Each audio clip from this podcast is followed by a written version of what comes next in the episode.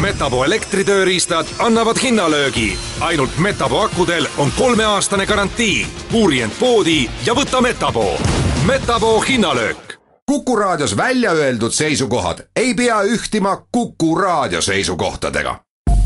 Te kuulate Kuku raadiot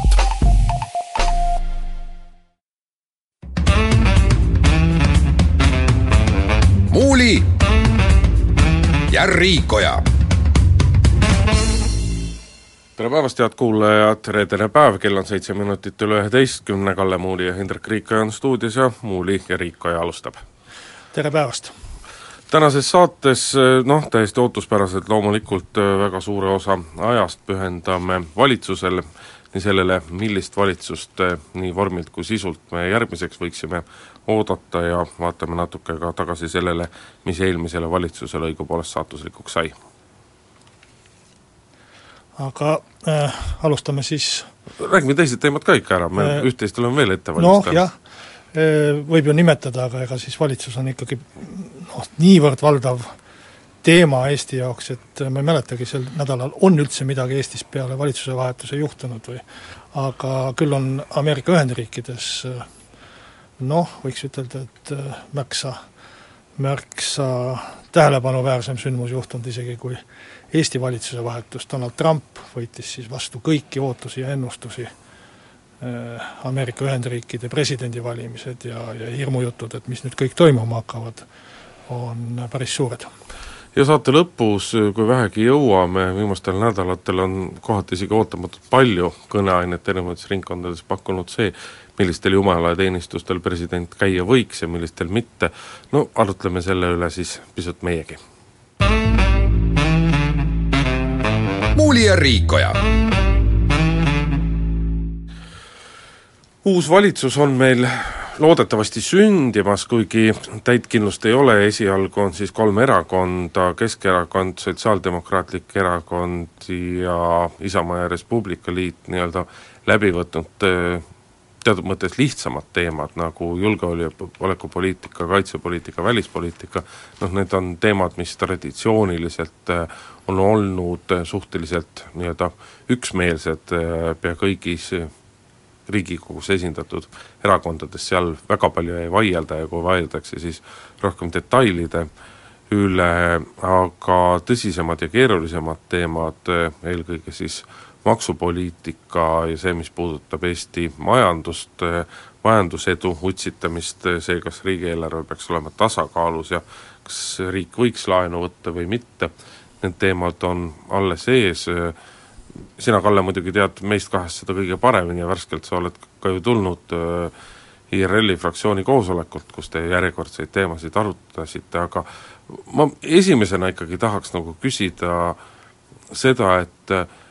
mis siis nüüd ikkagi juhtus, et IRL-il, kes on olnud Keskerakonna üks suuremaid kriitikuid, nüüd järsku, kui vahetus esimees, aga ei vahetunud ükski ma ütleksin, ideoloogia, et nüüd siis järsku sobib see erakond teile, et kas te oletegi nii selgrootud, et teile siis tegelikult aated ja ideed nagu üldse mingit tähtsust ei mängi ja persoonid on olulised? Kõigepealt teeks paar avaldust, et esimene avaldus on see, et, et mul pole nagu volitust rääkida äh, ei IRL-i ega loodava koalitsiooni nimel, et ma olen siin saates iseenda nimel ja kõik, mis ma ütlen, on minu isiklik arvamus ja minu isiklik hoiak, et, et see kuidagi ei puuduta ei Isamaa Res Publica Liitu ega meie läbirääkimisdelegatsiooni ega ega mingeid suuremaid äh, üksusi, et kui sul on soovi, et keegi IRL-i nimel kõneleks, siis kutsu ja, ja intervjueeri kas või mind ennast, ma küsin siis vastavad volitused, aga aga, aga nüüd äh, asja sisust rääkides, siis tegelikult ju Keskerakonda on kritiseerinud äh, absoluutselt äh, kõik parlamendierakonnad, ütleme siis EKRE võib-olla vähem, EKRE on teinud Keskerakonnaga koostööd ja hääletas isegi tema presidendikandidaadi poolt, Mailis Repsi poolt Riigikogus, aga aga kõik teised erakonnad on ju kritiseerinud. Et kri... kui teised teevad rumalusi, siis võite teie ka? IRL, IRL ka äh, on kritiseerinud äh,. Ja, ja kahtlemata me oleme väga suured äh, kriitikud olnud ja see kriitika on seotud olnud Keskerakonna senise poliitikaga, Keskerakonna seniste hoiakutega. aga need ei ole ju muutunud Eh, koostööleping Ühtse Venemaaga kuidas need ei ole muutunud? esiteks, need olid väga palju seotud Keskerakonna senise esimehega. see oli Edgar Savisaare isiklik liin, mida ta ajas. Juhatus oli moe pärast, kui sa tähele panid ja kui raadiokuulajad tähele panid, siis sadu tuhandeid maksvad äh, garantiikirjad tulid erakonnas välja nii, et erakonna juhatus ei teadnud neist mitte midagi. Äh, esimees ja tollane peasekretär Priit Toobal äh, lihtsalt sõlmisid need ja kuskilt seifist tulevad nüüd välja No ja, ja, ja sa, ja kas, kas sa arvad tõesti, et, et juhatus tuli kokku ja andis Edgar Savisaarele volituse teha avaldusi mingisuguse Krimmi kohta või midagi sellist. Edgar Savisaar lihtsalt tegi seda ja ütles teistele, kuidas nagu asjad on. et selles mõttes ma arvan, et siduda väga suurt, suuri laiu öö, kümmet tuhandet keskerakondlast, kes sellesse erakonda kuuluvad, muidugi nad talusid seda. ja, ja see on nendega minu meelest viga, et nad nii kaua kannatasid seda ja, ja sel-, selle eest nad öö, maksavad veel kaua, aga kui sa ütled, et midagi ei ole muutunud, siis terve aasta jooksul on praegu võimule tulnud juhtkond, Ratas, Simson, Reps, seda erakonda juba puhastanud. Priit Toobal oli esimene,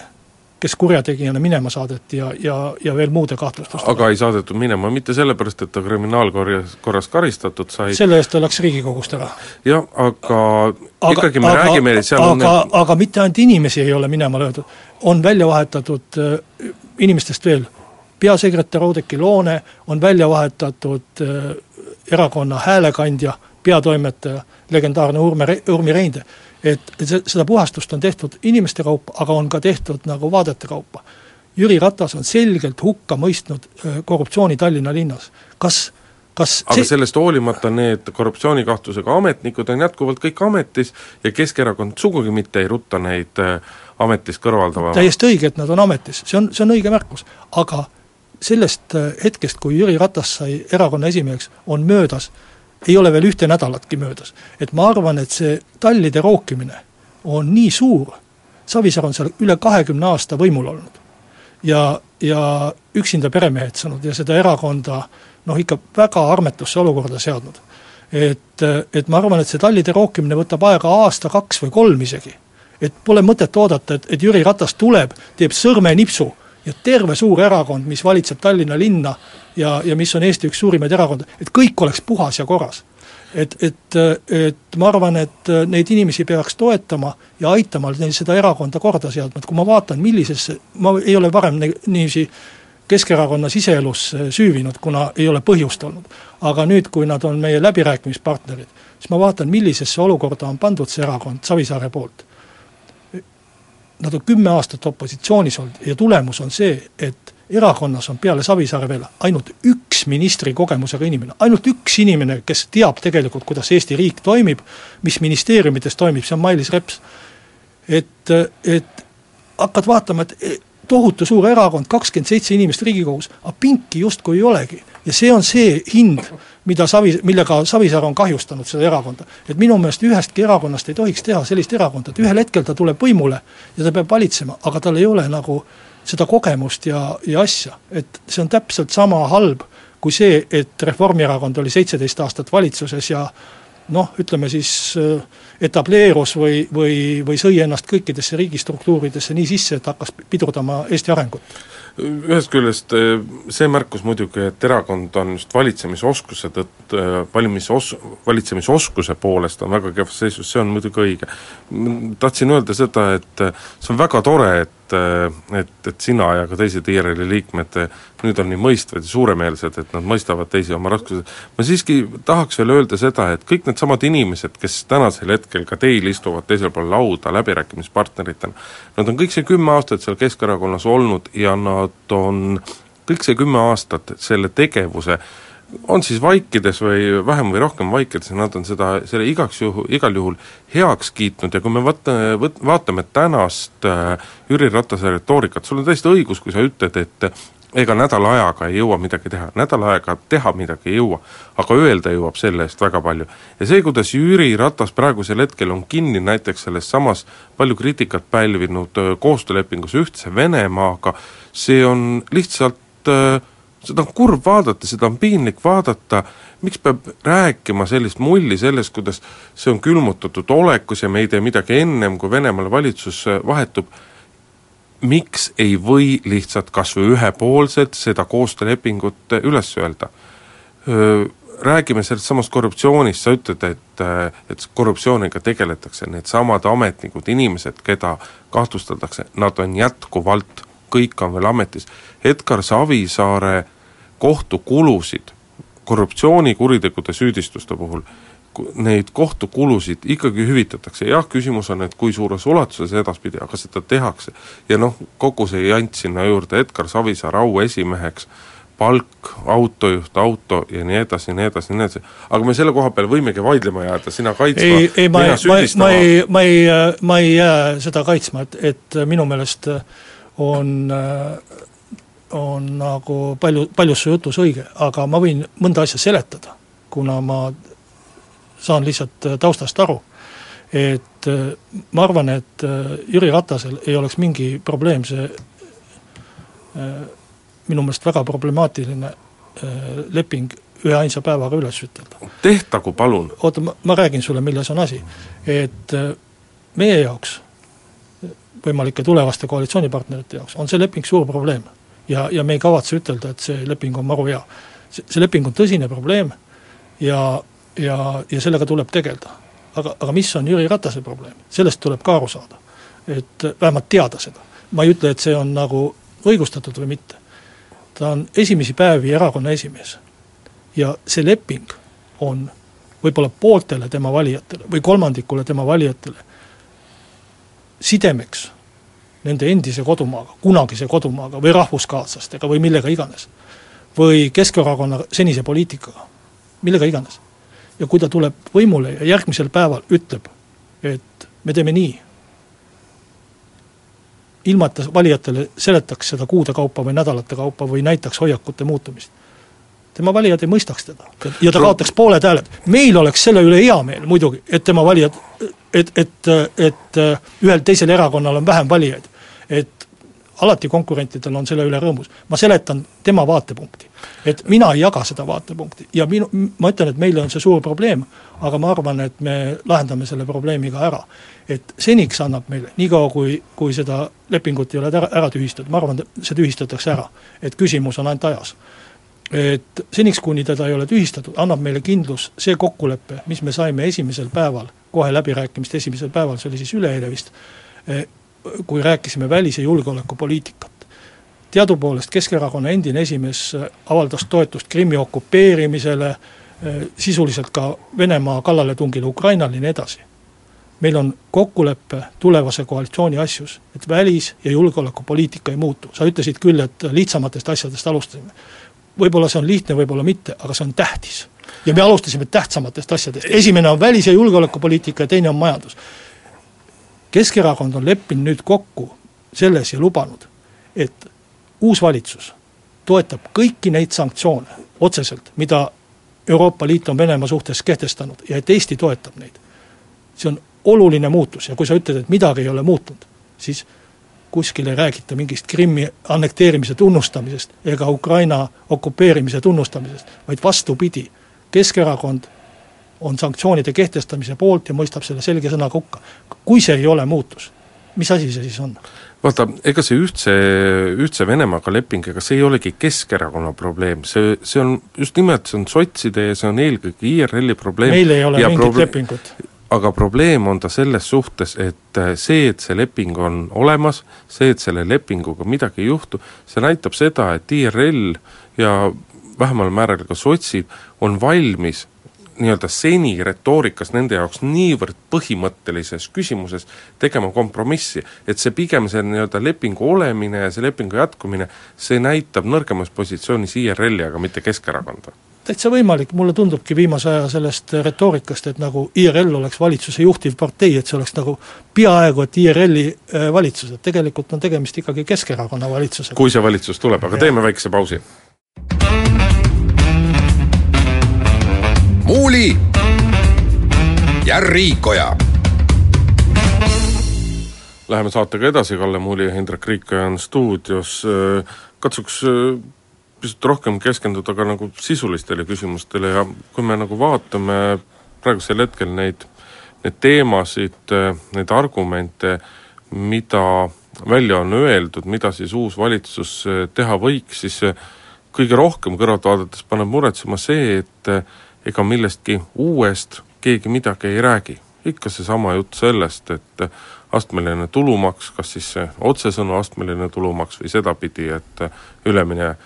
tulumaksumäär jääb küll nagu samaks, aga teeme soodustusi madalamapalgalistele, teeme soodustusi vähem teenivatele inimestele ja nii edasi ja nii edasi, samas kui süüdistati Taavi Rõivast eelkõige sellepärast, et ta oli seisakumootor,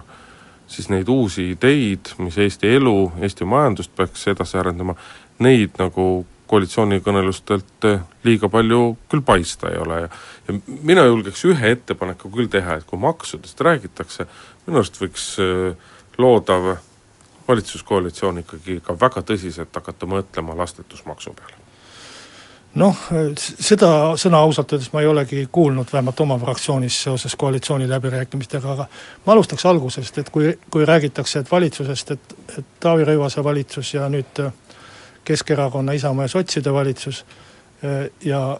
ja, ja, ja mis, mis variandid siis veel on? väike, väike detail et, lihtsalt, miks sa, miks sa ütled, et räägitakse Rõivase valitsusest ja siis Keskerakonna, Isamaaliidu ja sotside valitsusest, et miks sa ei ütle no, Rõivase valitsuse asemel Reformierakonna, sotside ja ERL-i valitsusest? lihtsalt peaminister ei ole veel ametisse kinnitatud, muidu ma ütleksin Ratase valitsusest. et, et peaministri nime järgi on lihtsam nimetada tõesti, aga et milliseid valiku, valikuid siis keegi oleks eelistanud, et kas oleks tahetud, et oleks jätkunud Rõivase valitsus ehk praegune valitsus või siis, või siis oleks tahetud, et oleks jätkunud Rõivase valitsus teises kombinatsioonis, ehk siis äh,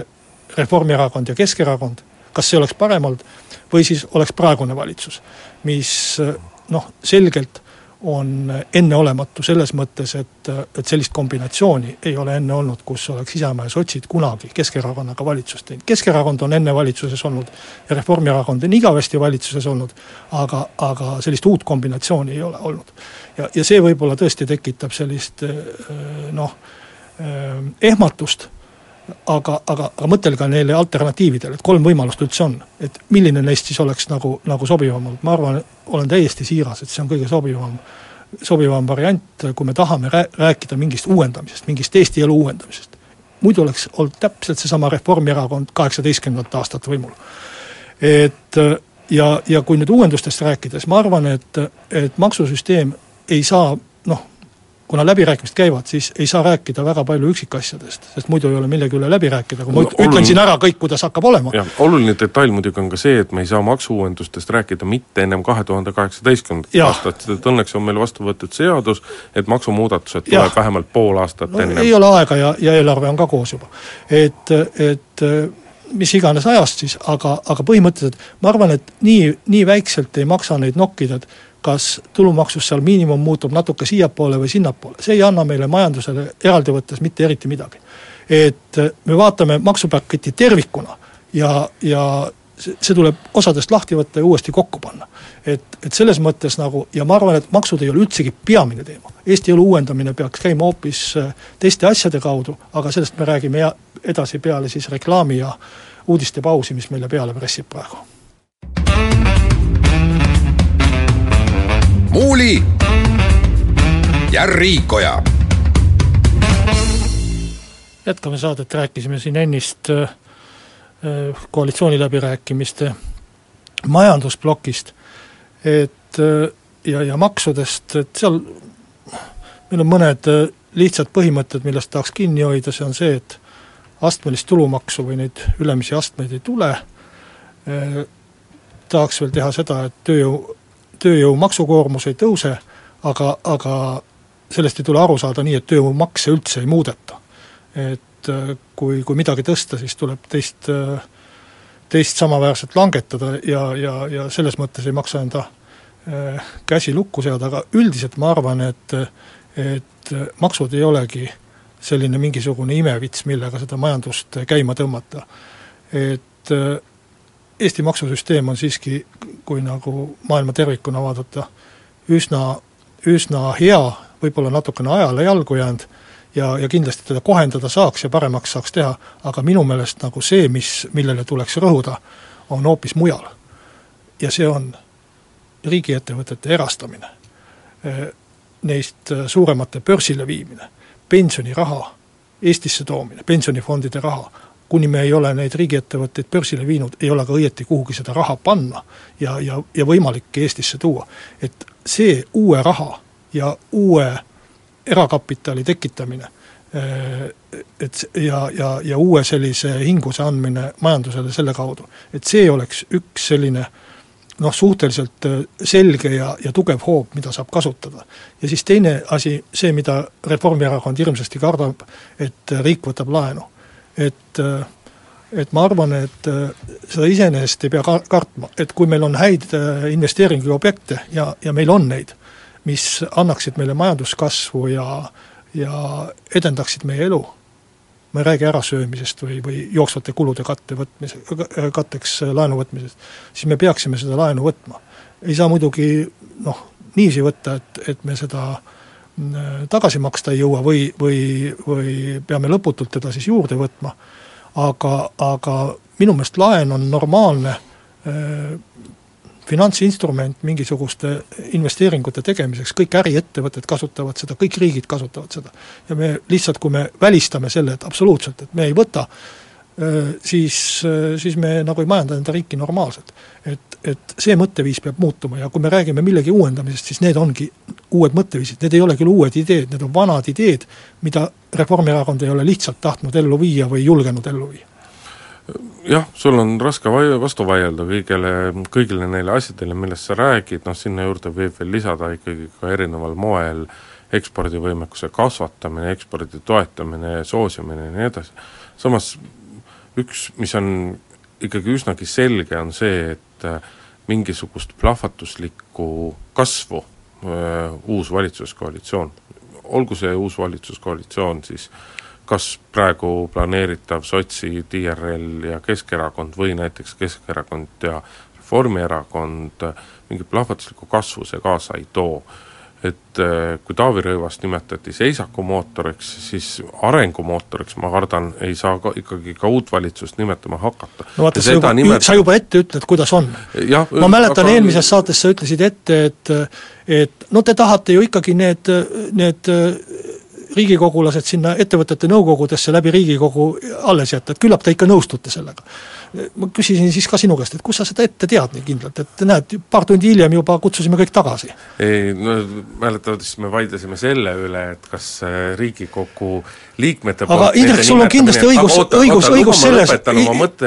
ei, ma sain su mõttest aru, et, et kasvu ei tule ei, küsimus ei ole mitte selles, et eh, kasvu ei tule, just nimelt plahvatuslikku kasvu, aga see põhjus on ka, on, on paljuski peidus ka selles, et mis kindlasti nende mõlema nii-öelda võimaliku koalitsiooni variandi miinus on, on see, et ikkagi üksjagu nii-öelda vastandlikud erakonnad saavad kokku ja nii-öelda teineteist tasandatakse, otsitakse kompromisse, mis kõigile sobiksid, aga see on, on, on kahjuks vana tõde, et eks ole, et kompromiss viib edasi kahjuks kõige vähem. Et, et kui oleks nii-öelda väga selgelt ühesuguse maailmavaatega erakonnad kas siis kahekesi, kas siis kolmekesi, et siis nii-öelda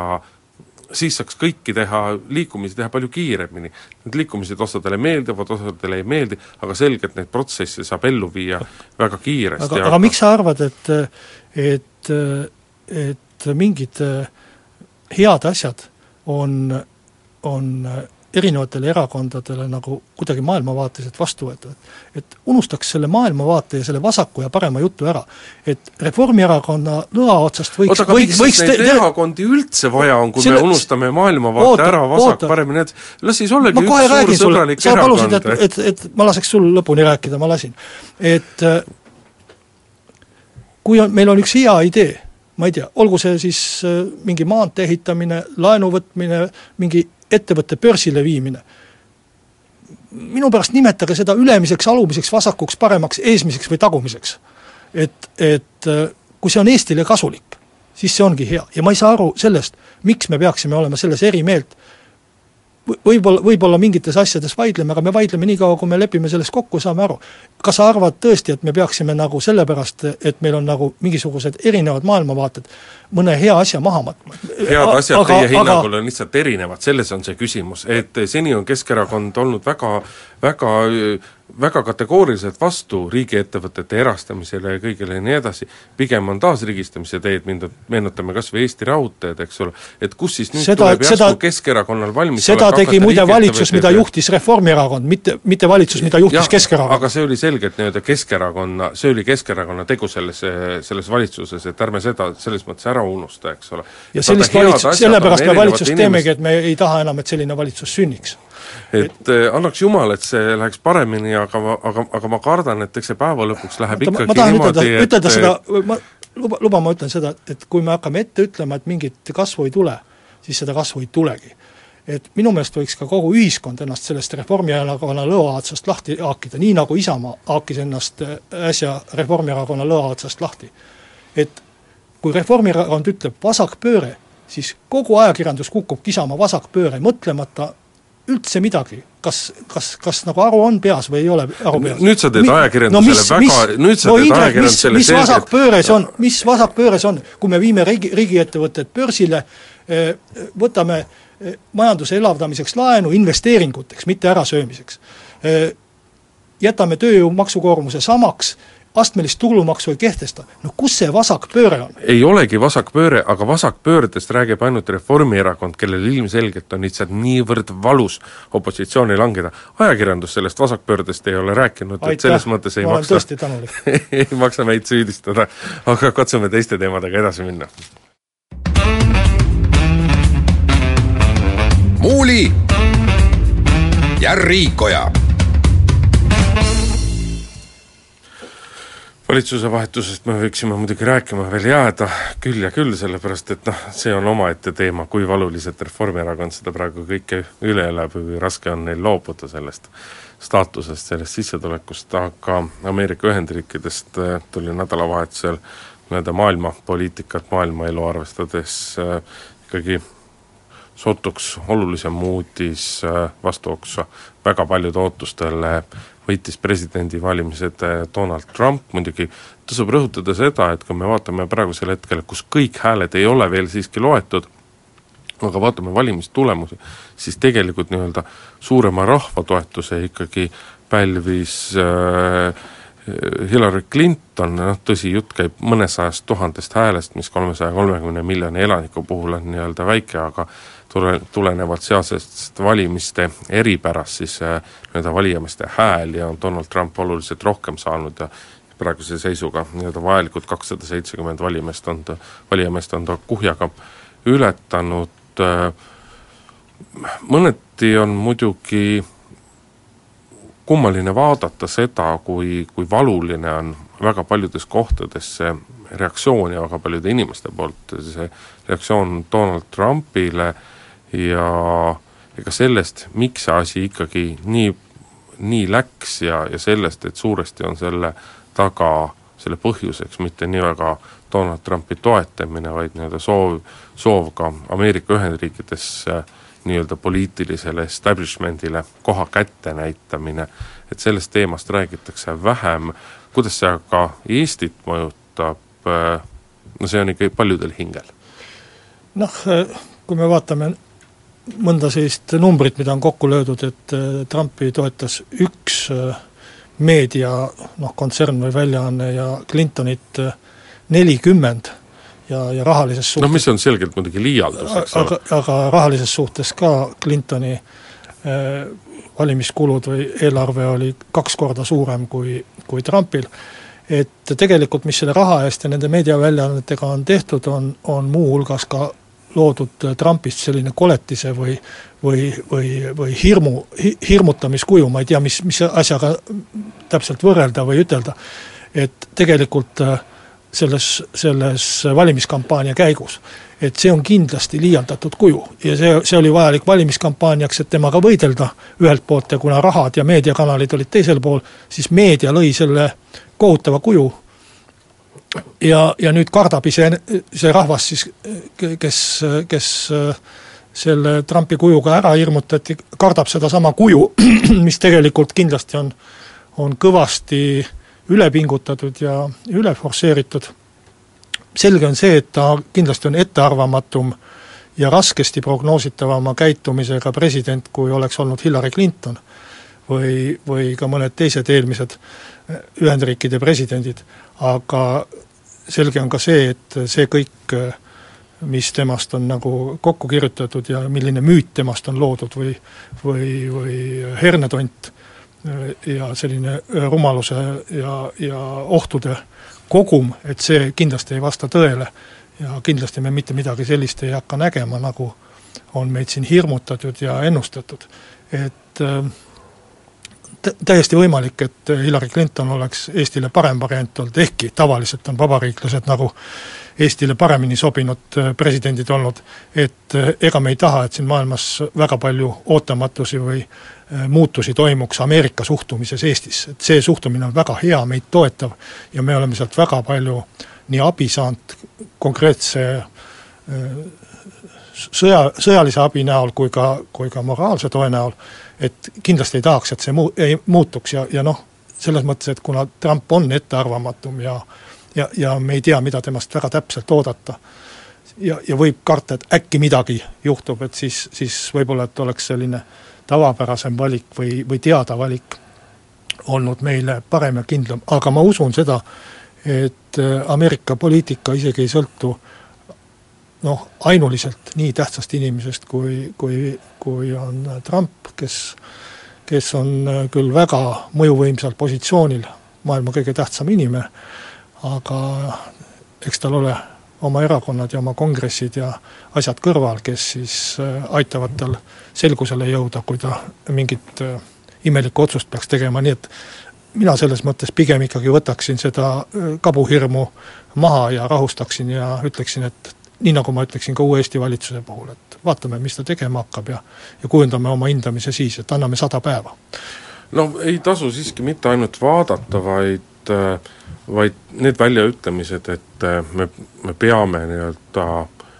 ka Eesti tasemel, aga ka Euroopa Liidu tasandil, et tuleb ikkagi võimalikult ruttu, võimalikult head sidemed luua ja nii-öelda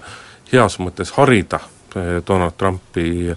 siinse piirkonna küsimustes, et sellega kahtlemata tuleb tegeleda, et lihtsalt ainult oodata ja vaadata seda ei maksa, sest et siis võime me ühel hetkel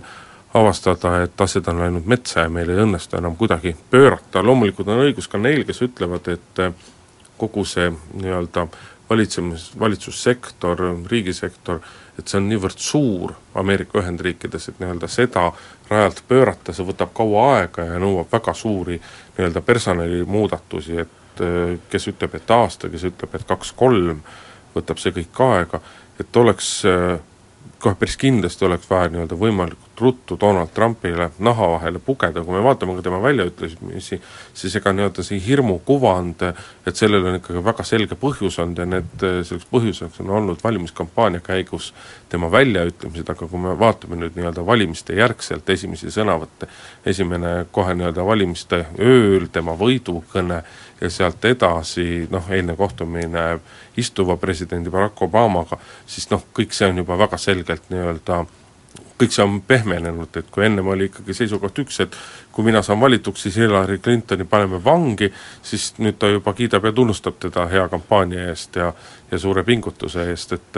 et, et loomulikult nii-öelda reaalne elu jõuab kätte ja ega ei ole siis Ameerika Ühendriikide presidendi positsioon selles mõttes erinev näituseks Eesti valitsuse presiden-, Eesti valitsuse positsioonist, et et võib ju küll igasuguseid asju rääkida, lubada ja nii edasi, aga kui me võtame riigieelarve ette, mille eest ka seda kõike teha saab, siis üle üheksakümne protsendi sellest on tegelikult juba lukus ja sul on väga keeruline kuidagi muuta seda, mis seal toimub. seda ka, aga, aga tuleb aru saada sellest, et, et valimised ja valimiskampaania ja riigi valitsemine on kaks erinevat asja, et kui sa kandideerid nii nagu Trump kandideerib, siis ta püüab oma poolehoidjate toetust. ja ta räägib oma poolehoidjatele ja, ja püüab seda laiendada. kui sa oled president, siis sa valitsed kogu riiki, ehk sa oled ka nende president, kes sinu poolt ei hääletanud ja kes hääletasid vastaskandidaadi poolt. et, et need on kaks eri asja ja tänapäeval see ei ole saladus ja, ja seda peaks inimestele ka ütlema ja seletama, et on valimised läinud väga poliittehnoloogiliseks, kus kasutatakse teatud äh, meedias suurtele rahvahulkadele mõjuvaid trikke, need on äh, peensusteni lihvitud ja Trump kasutas neid äh, oma poolehoidjate võitmiseks täiesti teadlikult, sihilikult ja väga mõjusalt. demokraatia on selline süsteem, mida ma olen iseloomustanud nii, et iga lolli hääl on täpselt sama palju väärt kui iga targa hääl või iga lolli arvamus on täpselt sama palju väärt kui iga targa äh, arvamus. ja, ja selle tõttu seda kasutatakse ära, et pole ju vahet, kes su pealt, poolt hääletavad, lollid või targad, ja, ja, ja teatud hulk poliitikuid, populistlikke poliitikuid, keda, keda, keda Trump endast kindlasti kehastas valimiskampaania ajal, on töötanud välja teatud süsteemi, kuidas teatud viisil inimestele meeldida, need on eliidivastasus, on üks märksõna, teine on väga lihtsad, selged,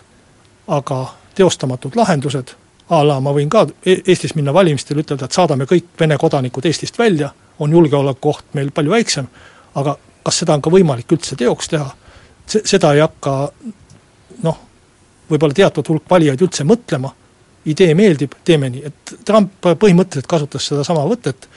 eh, pakkudes eh, lihtsatele inimestele kolme lihtsa sõnaga imelihtsaid lahendusi, mis tegelikult ei ole mingid lahendused, mida ei ole võimalik isegi teoks teha, rääkimata, et nad mingi probleemi ära lahendavad. muuli ja Riikoja. aga vaatame saate lõpuks juba jõulude poole ette ja ja kuna president siin sai ametisse astumisega ajal hakkama väikse traditsiooni uuendusega ja ei läinud äh, kirikusse teenistusele, kuhu teda oli kutsutud oma ametisse astumise päeval,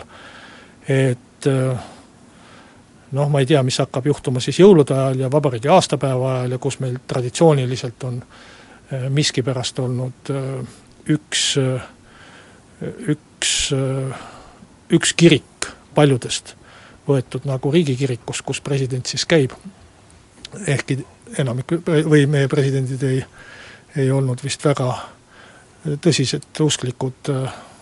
keegi nendest kolmest, kes siiamaani on uuemal ajal olnud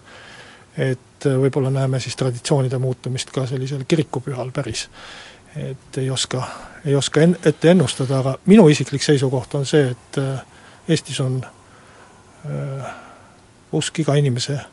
enda asi, kaasa arvatud presidendi usk on tema enda asi ja, ja kui üks president on näiteks usklik ja, ja islamiusku ja käib mošees Eesti Vabariigi aastapäeval või, või mingil islamipühal palvetamas, et siis tema järeltulija ei, ei pea seda, seda kõike järele tegema, ehkki võib-olla eelkäija traditsioon selline oli, et minu meelest ei peaks kellelgi olema õiendamist teise inimese usuga, isegi siis, kui see on president või uskmatusega